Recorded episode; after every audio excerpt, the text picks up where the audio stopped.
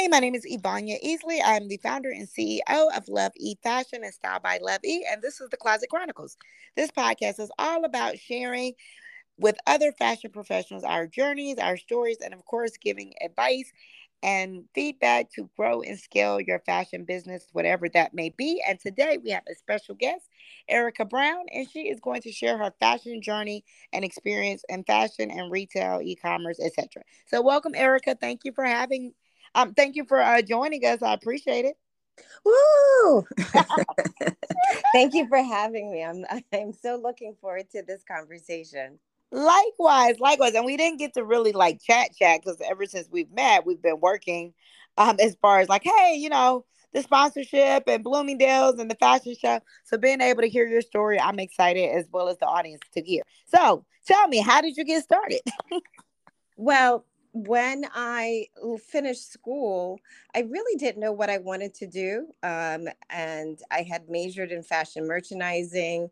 I was and, just about to ask that. Where did you yeah, go and what did you major? I went to Hampton. I went to Hampton University. Okay. Um, and I, you know, we all have this image in our heads. I'm going to be a buyer. I'm going to fly out to Milan and Paris, and exactly. that's going to be my life. and what I didn't realize was it's a lot of analytics and math yeah. right? Yeah. It's a lot of analytics and math. And um, so I really didn't know what I wanted to do. And I joined um, as a Christmas seasonal, um, as a sales retail, like a sales professional, um, because my parents told me I had to start working.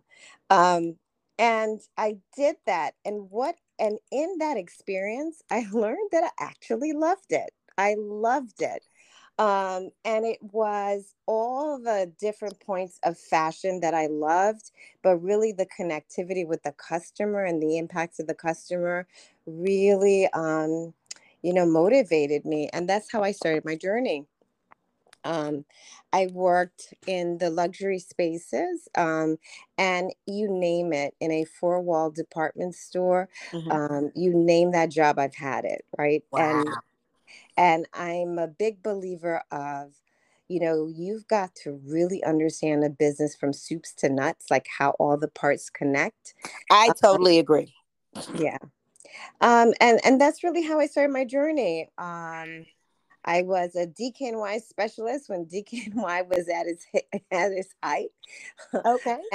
and you know, I still refer to that because that's where I really learned to hone my skills and how I connect and sell to the customer and also communicate with with the merchants here's what the customer is saying. Here's what they're looking for. Um, and so I, I, like to highlight that. Um, so you want like my professional journey? What do you want? Yes uh, because i know you were formerly the general manager of bloomingdale's so how did you get from dkny specialist to bloomingdale's manager um, well, so I worked at Saks Fifth Avenue for several years and I held several roles and I continued to grow and get promoted. Um, but there was also a willingness on my part to relocate. And I think a lot of young professionals don't realize like you've got to jump at the opportunities when they come at you instead of, you know, what what what is ideal for me in that moment because it could be short-sighted um, so um, i was able to uh, and I was with Saks a total about seven years, and but I was able to grow um, and experience different things. So I worked as a cosmetics manager. I worked as a, a manager's assistant. I worked as um, an operations manager. I worked as a senior merchandise manager and and that's really like how the store is presented and the productivity of it um, and then i left because Saks at that time was all that I knew. Yeah. And um, at that time, um, there weren't general managers that looked like me, you know, and felt like, wow, my opportunities are limited because I didn't see myself in um, bigger roles, if that makes sense. Yes, it does. So I went to Michael C. Fina. I left. I went to Michael C. Fina, and there um, I worked, and it was a privately owned family business, and one of the best experiences of of my professional life because I can pinpoint the growth and the exposure. Because when you work with a family business and a smaller business, your hands your hands are in everything, right? From the development of the mega the megalog, which was like this catalog at the time, um, but it was like a fashion point of view um, in respects to jewelry and home entertainment. Um, to you know running a business on fifth avenue you know building a, a sales team yeah. um, you know at, at even at some point, you know, I was traveling to Basel to, to help pick out the assortment and the development of a private label brand and jewelry. Um, I even went to GIA to get certified, right? To get wow. certified so that I could be the expert and it was it was fun right? Um, and working again with the owners just gives you a different level of profile visibility that i wasn't getting working at a department store. Yeah.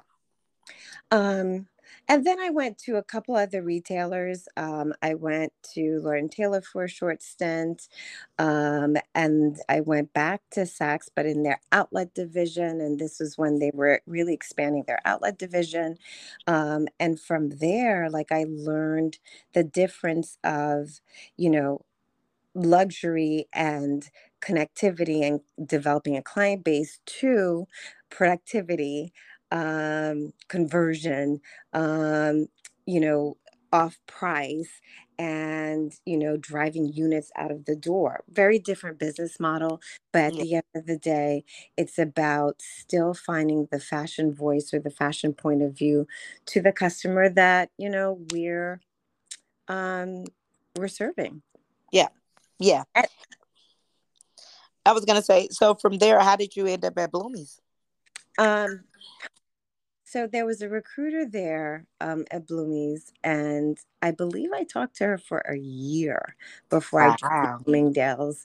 Um, and I think that that was the one thing that really attracted me to Bloomingdale's is the fact that they built and cultivated a she built and cultivated a relationship with me um, because at the time I wasn't quite ready. Yeah. Um, and and then I joined Bloomingdale's, and you know I joined at, in 2008, um, and I was at the time uh, a group manager. It's it's a position that has been on off again on off again but if you remember 2008 is also when you know the markets dropped right? yeah because the recession started to yeah and there was a resetting so, you know, here I am joining this organization that I've talked to for about a year. Mm-hmm. And within four months of that, my role was eliminated. Wow. Yeah. And I was like, okay, what do I do now? Now, yeah. I can't go back, you know.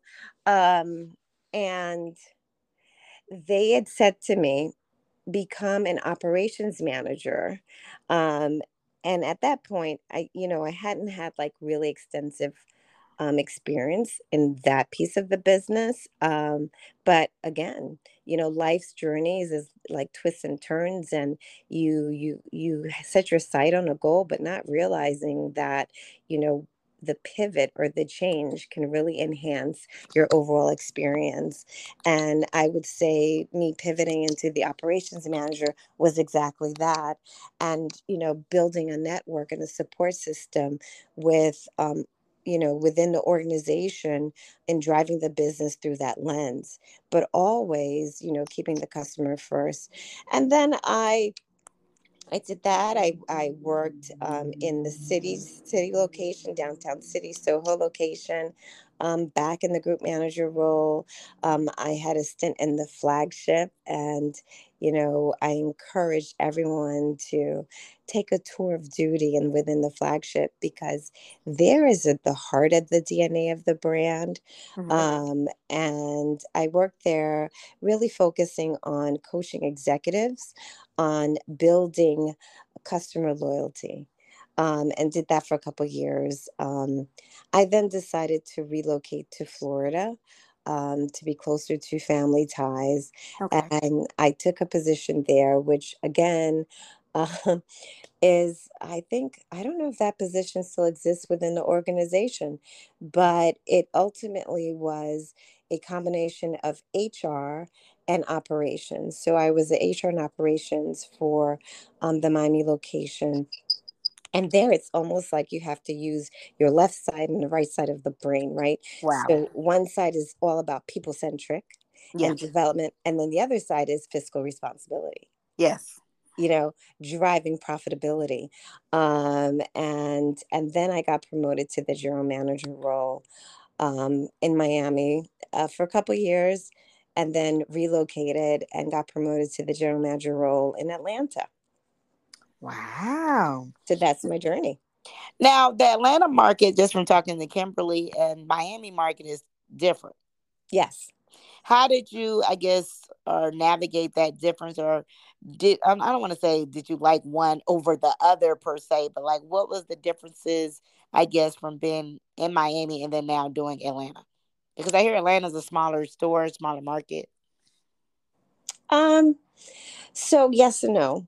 Atlanta is growing, right? Okay. Atlanta continues to grow, and there's a lot of opportunity here. Okay. Um, I'm curious, and it's expanding beyond just like the Mecca, which is the Buckhead, but you know, different parts of Atlanta is really growing. Um, so uh, I would say it's different. Um, I think the transition for me is really understanding who the customer is here. Okay. Um, because the Atlanta customer, the the makeup, the demographics of it is so different than majority of the Bloomingdale's. Okay. So it's a, it's a different customer. Okay. Um, and it's a it's it, but so it's bridging the gap between what that customer is looking for in their needs and as as well as you know being a reflection of the core brand dna within this marketplace. Okay. That so yeah so i had to go to school. Who is the customer? Where do they hang out? What are, where, what's important to them? What organizations are they a part of? Um, you know what are the customs um, you know, as well as going to school for the people that work there, right? And understanding their makeup, their background, their motivation, um, and then finding, okay, here are the trends. Here's what I'm hearing. Here's what I'm seeing within the marketplace or just around town. Okay. Yeah, that makes sense. That makes sense. Now, did you get to go to Milan or any of the shows as you were working for all these major retailers and even the private family? Um, the private family, no, no, I did not. No, oh. I traveled because the when I was working for the family, it was jewelry. Okay. So not not apparel, not soft yeah. goods. Mm-hmm. Okay, but um, not for any of the major department stores either. No, but like you know when um there was Fashion Week in New York, yes. I've attended some shows there. Okay. Um, I've done that. Okay, cool, cool, cool what I think, uh, like, what was your favorite part? Because I mean, now that you have left, have you decided what you're about to do next, or you're just on a break? I am on a path of finding my purpose. Oh, I love that. I love um, that. Because I think too often, you know, you get tunnel vision on just going go, go, go, go, yeah. whether it's responsibilities or commitments yes. to, you know, upward mobility, your family, whatever, right? Yes. You're just going, going, going. And I reached a stage in my life where I had to really kind of center on what are my core values and what's important to me. Um, and more importantly, what is my legacy? Yes. What am I living out to the world? How am I living my purpose? Yes, I love that. Do you think it will be something in the industry? Yeah, I think so. I think so because um, I have an affinity for it. I have a love for it. I've done it for, uh, I've worked in this industry for over several decades, right? So yeah. no one does that if you don't love it. Exactly. Totally agree. Um, what is a common myth that you feel people have about, you know, your job or even just the industry itself? Oh, that is easy. that is easy. You know, I have everyone saying what, you know, how to do my job or what mm-hmm. I should be doing. Yeah. Because from their point of view, it's, you know, they look at it as it can't be that difficult. Um, and working in retail and working with people, um, it, it's complex. Most definitely, because people are complex. yes, yes. Uh, no, totally agree. I get that a lot too. Like, oh, it must be so nice. You shop with people's money all day long. And there's that's one aspect, but there's so much other stuff that comes into play with that. And like you said, there is a lot of math as far as reconciling all of these credit cards and financials of what I bought, what they paid for, and making sure it all balances and matches up. Yes. So I definitely can relate to that component of it as well. What but it's it's more in line of developing a strategy that where you can build high value clients and long term relationships. Yeah. Um, so it it's it's a combination of of um, you know data mm-hmm. and gut yeah yeah agreed agreed for sure uh, what is the biggest challenge you have faced in your career or one of the biggest maybe um oh gosh there have been several there have been several so i you know um, i think it's number one finding your voice. Yeah. When your voice is not the popular opinion. Okay. And being confident in knowing what you what you're what you know to be true or what you know to be the right thing to do yeah. um, versus what's expedient right? Um, and being true to yourself. I think that that's the biggest challenge in anything that we do. Yeah. Yeah. Mm-hmm.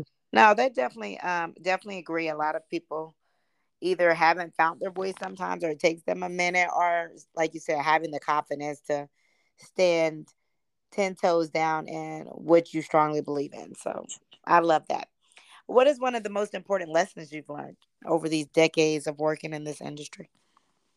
Don't assume anything. Yep. That's good. That's good. But then you know what they say about assumption anyway. So yes. Yeah. I love that. I love that. What is one piece of advice you give someone wanting to um, be in this industry as far as like retail and management and working their way up the ranks maybe to be um, the manager or district manager or whatnot of a, a major retailer. Be open be open to opportunities and don't expect that the opportunities present themselves in a perfectly wrapped box of your making right so and sometimes do what's uncomfortable jump into the uncomfortable because that's where the real growth happens. Yeah. No that's really good. Do you have mentors? Oh my goodness i i would have gotten where i am today without mentors. I've had mentors throughout my whole professional life and still um, you know, in touch with mentors and rely on them to this day. And they present themselves differently in whatever stage of life that I'm in, right, professionally. I love that. Um, I don't want to say like who's been the most important professional mentor, but are there, I guess, certain ones that you feel like what they've told you or imparted with you has really made an impact on how you moved in your career? Um, there's one in particular, and you know, for her, um, she it, she approached it, or her coaching to me, or her mentoring of me, is holistic to who I am. Okay not to the role, not to the culture of the organization, not to the immediate challenge that I was dealing with, yeah. but really about, you know, holistic who I am and how, how I present or how I show up. Yeah. Um, and and helping me navigate through that. And and that became like a, a friendship. It became a yeah. friendship. I love that. And y'all are still um, in contact today. Yes. Absolutely. I love that. What is one piece Oh no, I'm sorry. I asked that question. My bad. What are what occupation would you try, or if you could start a business, what would it be today? Like if you could start a business or some other occupation besides what you've done for the last 20 plus years, what would it be? Today, mm-hmm. I would figure out how AI mm-hmm. um, what is is evolving how we do our business and how we function as a society. Um, I'm very much interested in the evolution of that brings mm. into mm-hmm. all aspects of our life, right? Because that's what's yeah. coming.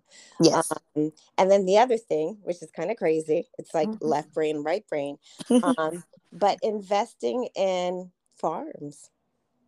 Like farm farms? Farm farm, food supply, food supply. Oh, wow. It's funny that you say that. I actually met a lady at a lunch for entrepreneurs, innovators.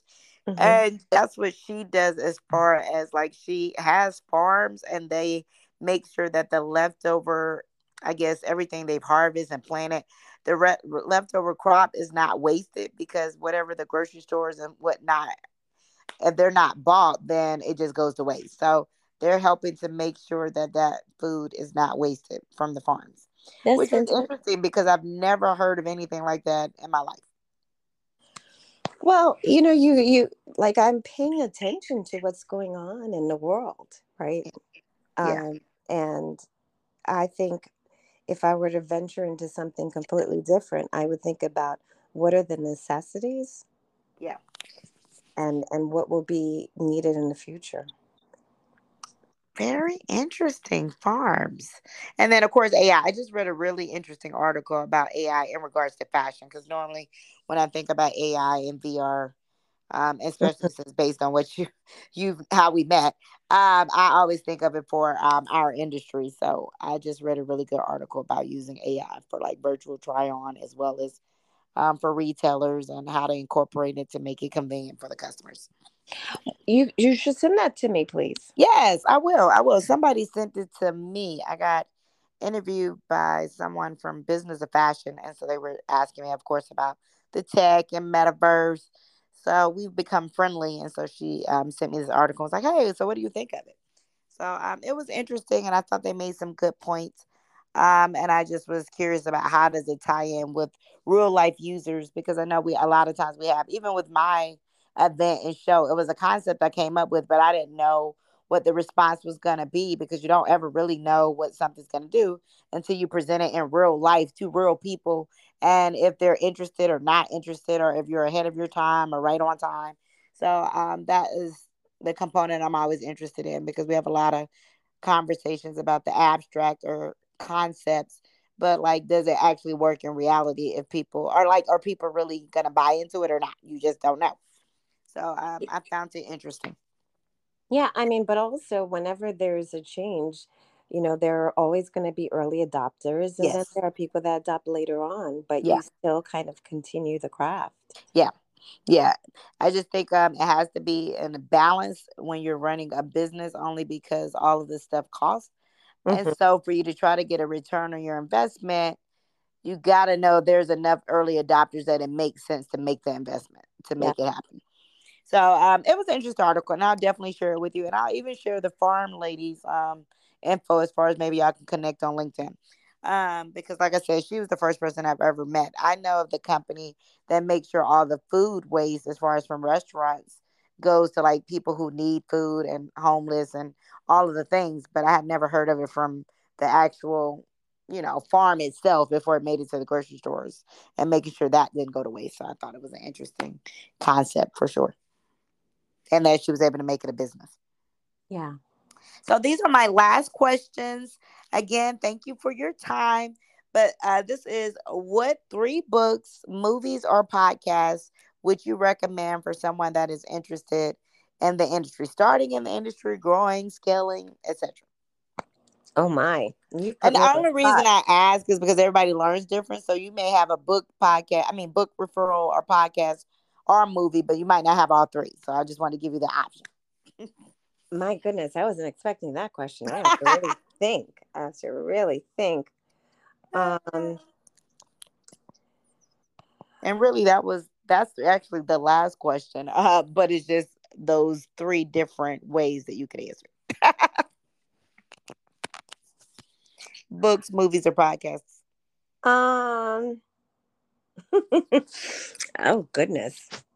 Well, do you even have an idea of like what category that you would want to think you want to lean towards as far as like how you learn and what has some stood out to you? I think it's, you know, anything that talks about how do you um, connect with people, right? And and developing emotional intelligence because I think a lot of us are so focused on scholastic education and yes.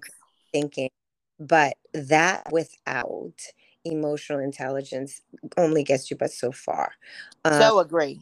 And life experience has actually been such a great teacher. I mean, I have two degrees, a bachelor's and a master's, but I've learned the most since I got out of college. yeah. So I would focus on that um i like the seven like i and this was like a while ago that i read this um franklin covey and at the time they had like this whole management about time management but mm-hmm. there was a book that he had and i think it was called like um habits habits of highly effective people. Yeah i have heard of that. Um i don't remember the exact title but it was something along those lines. Yes. Um like that was good because it kind of gives you some discipline or a roadmap or structure um, to approach because a lot of times people have great ideas and they just don't know how to start. Yeah. right. Exactly. They don't know how to start. Um, I think for fun, there was oh my gosh i don't even remember the name of the movie but it was what it was a movie that um the fashion was exquisite um and it um, it it was with pierce beard uh pierce oh, brosnan yeah and renee was it renee? What's her name not Renee Zellweger, but it was someone else. Um, but basically, it was this guy was like a, a jewelry, like a master painting theft, like an art thief. Yes, sophisticated. Um, but I remember just the fashion in that movie, like every outfit, every scene. I just my mouth would just drop open, like, oh my god, this is gorgeous. So, um, you know for me, like when I look at movies, like that's something that I notice. Yes. Um, and I, oh God, I don't even remember the name. Was it called The Heist? No. No, The Thomas Crown Affair? Yes.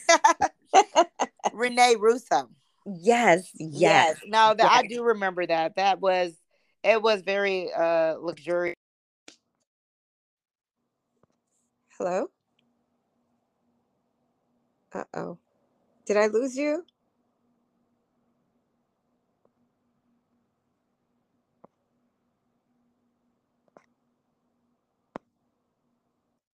Erica? Yeah, yeah, I know what happened. I lost you for a moment. Yeah, I uh, we lost each other for a second, then it just popped back up, which is weird. But um, yes, the Thomas Crown Affair. Um, and I think wasn't it ba- filmed in like Europe? And I was like, maybe that is why the fashion was what it was. Um, yeah, there were some scenes that were in Europe. Yep.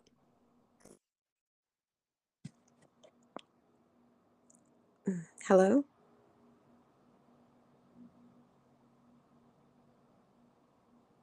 Uh oh.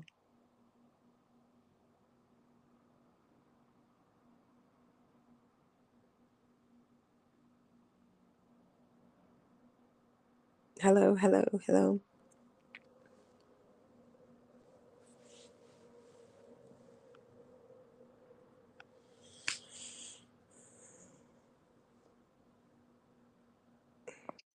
Hello?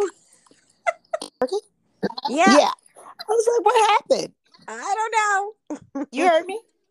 I didn't hear you. Did I just you hear heard, me? No, oh. I just heard Erica. That's it. oh no, I was saying um, I love movies with fashion as well. And now that I've worked as a costumer briefly, I've also like how they make it and behind the scenes. Mm-hmm. I can mm-hmm. appreciate it even more because there's a lot more that goes into it. First off, they don't mm-hmm. film movies and the order that they actually play out. So you may be shooting the end of the movie at the beginning, um, and then they put it all together. So it was very it is very interesting to be able to see wardrobe and how it plays as a character in itself almost to the movie. Yes, yes, yes. Especially yes. movies that are, you know, the look does matter as far as how it's put together. I kind of like the oceans, um, the one when they did with the women, not the men. Oh yeah, yeah. That fashion was nice too. But I mean, they were supposed to be stealing jewels from the Met Gala, so yeah. That was good too. Yeah, that yeah, that was good. Just thinking off the top of my head. And then the mm-hmm. book, I think it was the Seven Habits of Highly Effective People. There you go. Yeah. You see, getting old. no, by Stephen Covey, I think. Yeah. Yeah. Franklin Covey, Stevie Covey, one of them. Yeah. yeah. Okay, good. Yeah, no, I think that makes a lot of sense because, like you said, having both sides of the brain work, especially if you're an entrepreneur and a creative space, is that you still have to run a business. Mm-hmm. And um, especially when you are working for yourself and the budgets you have to you know be in charge of all of that as well as the creativity and you most likely have a smaller team so it's not going to be departments of people being able to do everything in the beginning and yeah. you having to wear multiple hats and know more than one thing beyond the being creative yeah so i love that again thank you for your time do you have any parting thoughts for us um, no. Have a great summer. Thank you. I appreciate that. Look, do you want to give us any kind of sneak peek or hint into what you're going to do next? No. okay. Well, look, when you're ready, you can tell me personally. We okay. won't share with the audience. And I would love to support and, of course, stay connected as you continue, you know, your journey um, and whatever you do. And, of course, blessings in, in, in all of your future endeavors for sure. Thank you. Had a great time. Thank, Thank you. you. I enjoyed the conversation and you enjoy the rest of your summer and we'll chat soon. All right. All bye. right. Bye.